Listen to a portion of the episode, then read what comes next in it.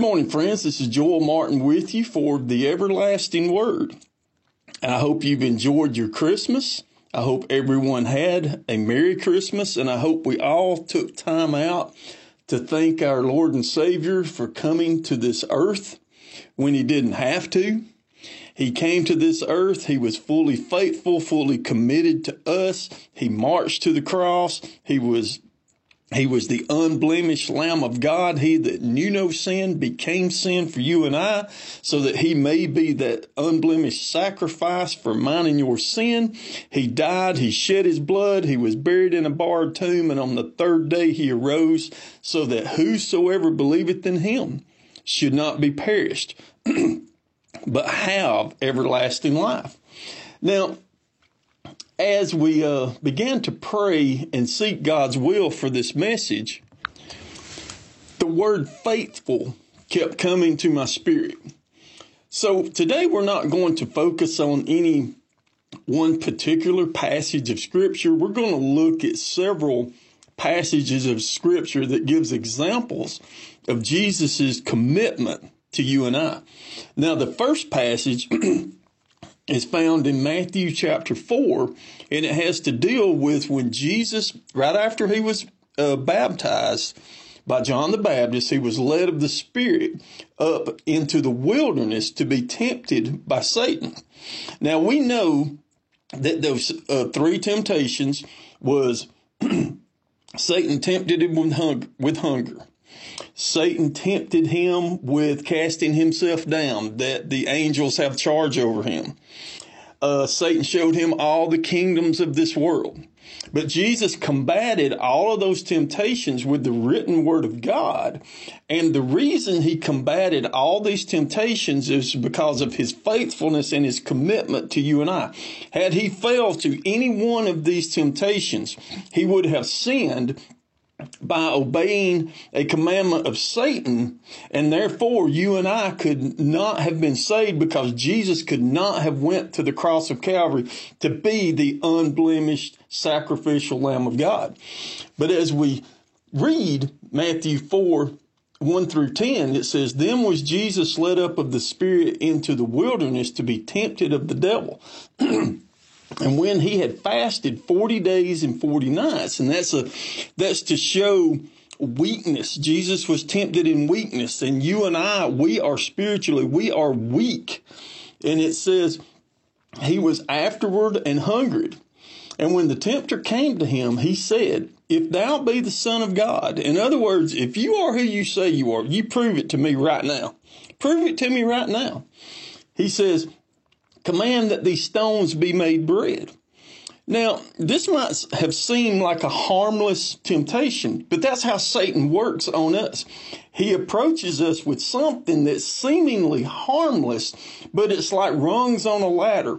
He will get us with something that seems to be harmless, and then he will he will increase the temptation a little more and a little more. But that first step is to get us to fall to something that to us may seem harmless. But Jesus replies to him and he says, But he said, but he answered and said, It is written, Man shall not live by bread alone, but by every word that proceedeth out of the mouth of God. In other words, Satan, we're to live by all, by the words that proceed out of the mouth of God, not by the words that proceed out of the mouth of Satan. So then the next temptation comes down and it says, and then the devil taketh him up into the holy city and setteth him on a pinnacle of the temple and saith unto him, If thou be the son of God, cast thyself down, for it is written, he shall give his angels charge concerning thee, and in their hands they shall bear thee up, lest at any time thou dash thy foot against a stone. Now Jesus combated that once again by saying, It is written, Thou shalt not tempt the Lord thy God. Because Satan was twisting the scripture to make it sound uh, appealing to, to try to make it sound appealing to Jesus, but Jesus knew the rightly divided way that that scripture was written, just like we need to be able to spiritually discern and rightly divide God's word rather than letting someone else twist it to make it sound uh, in the way that they want it to sound. And then the last temptation, and it says in verse 8, it says, Again the devil taketh him up into an exceeding high mountain, and showeth him all the kingdoms of the world and the glory of them. And he said, All these things will I give if thou wilt fall down and worship thee. And then again, Jesus responds and says, It is written, Thou shalt worship the Lord thy God and the Lord thy God only. And in this, and at this third temptation, Jesus identifies him. He calls him Satan because Jesus knew who he was. And the devil knew who Jesus was. And we got to understand that the devil's tempting him and, G- and the devil knew that if he could just get Jesus to sin one time, just one time, that you and I would be lost forever because he would have, have obeyed the devil rather than God the Father. Therefore, he would have sinned and he could, would not have been able to be the unblemished Lamb of God. And that was Jesus's commitment to you and I. He denied himself during these temptations for you and I. But then the next example is in the Garden of Gethsemane in Matthew chapter 26, verses 36 through 39. And that reads, then cometh Jesus with them unto a place called Gethsemane, and saith unto the disciples, Sit ye here while I go and pray yonder. And he took with him Peter and the two sons of Zebedee, and began to be sorrowful and very heavy. Then saith he unto them, My soul is exceeding sorrowful, even unto death. Tarry ye here and watch with me. And he went a little further and fell on his face and prayed, saying, O my father, if it be possible, let this cup pass from me. Nevertheless, not as I will, but as thou wilt. So Jesus was, Jesus was, was, beginning to ponder and to think about the suffering that was set just before him. And it was weighing on him incredibly heavy. And, uh, and also in other parts of the scripture, it says that his sweat became as drops of blood. It doesn't say that it became drops of blood, but it became as drops of blood. The agony that was on Jesus, he was asking God the Father, if it, if there be any way, let this cup pass from me. But nevertheless, not my will, but your will be done. And so that shows Jesus, even in his most, in his most agony, deepest agony that he was suffering, and he knew what was set before him. For he despised the cross, but yet for the glory that was set just beyond the cross, he endured the cross for you and I. He was fully committed to you and I he was faithful to you and I so that he could be the unblemished Lamb of God, so that you and I could be born again and be joint heirs with him unto his Father's throne.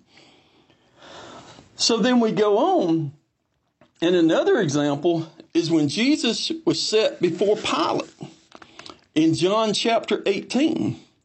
And we find this example in John 18, verse 37.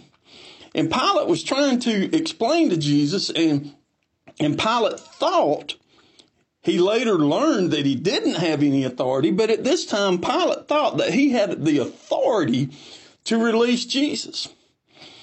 But Jesus makes a statement to Pilate here in John 18 37 that you and I are included in this statement. For he says, for it says, Pilate therefore said unto him, Art thou a king then? Jesus answered, Thou sayest that I am a king. To this end was I born.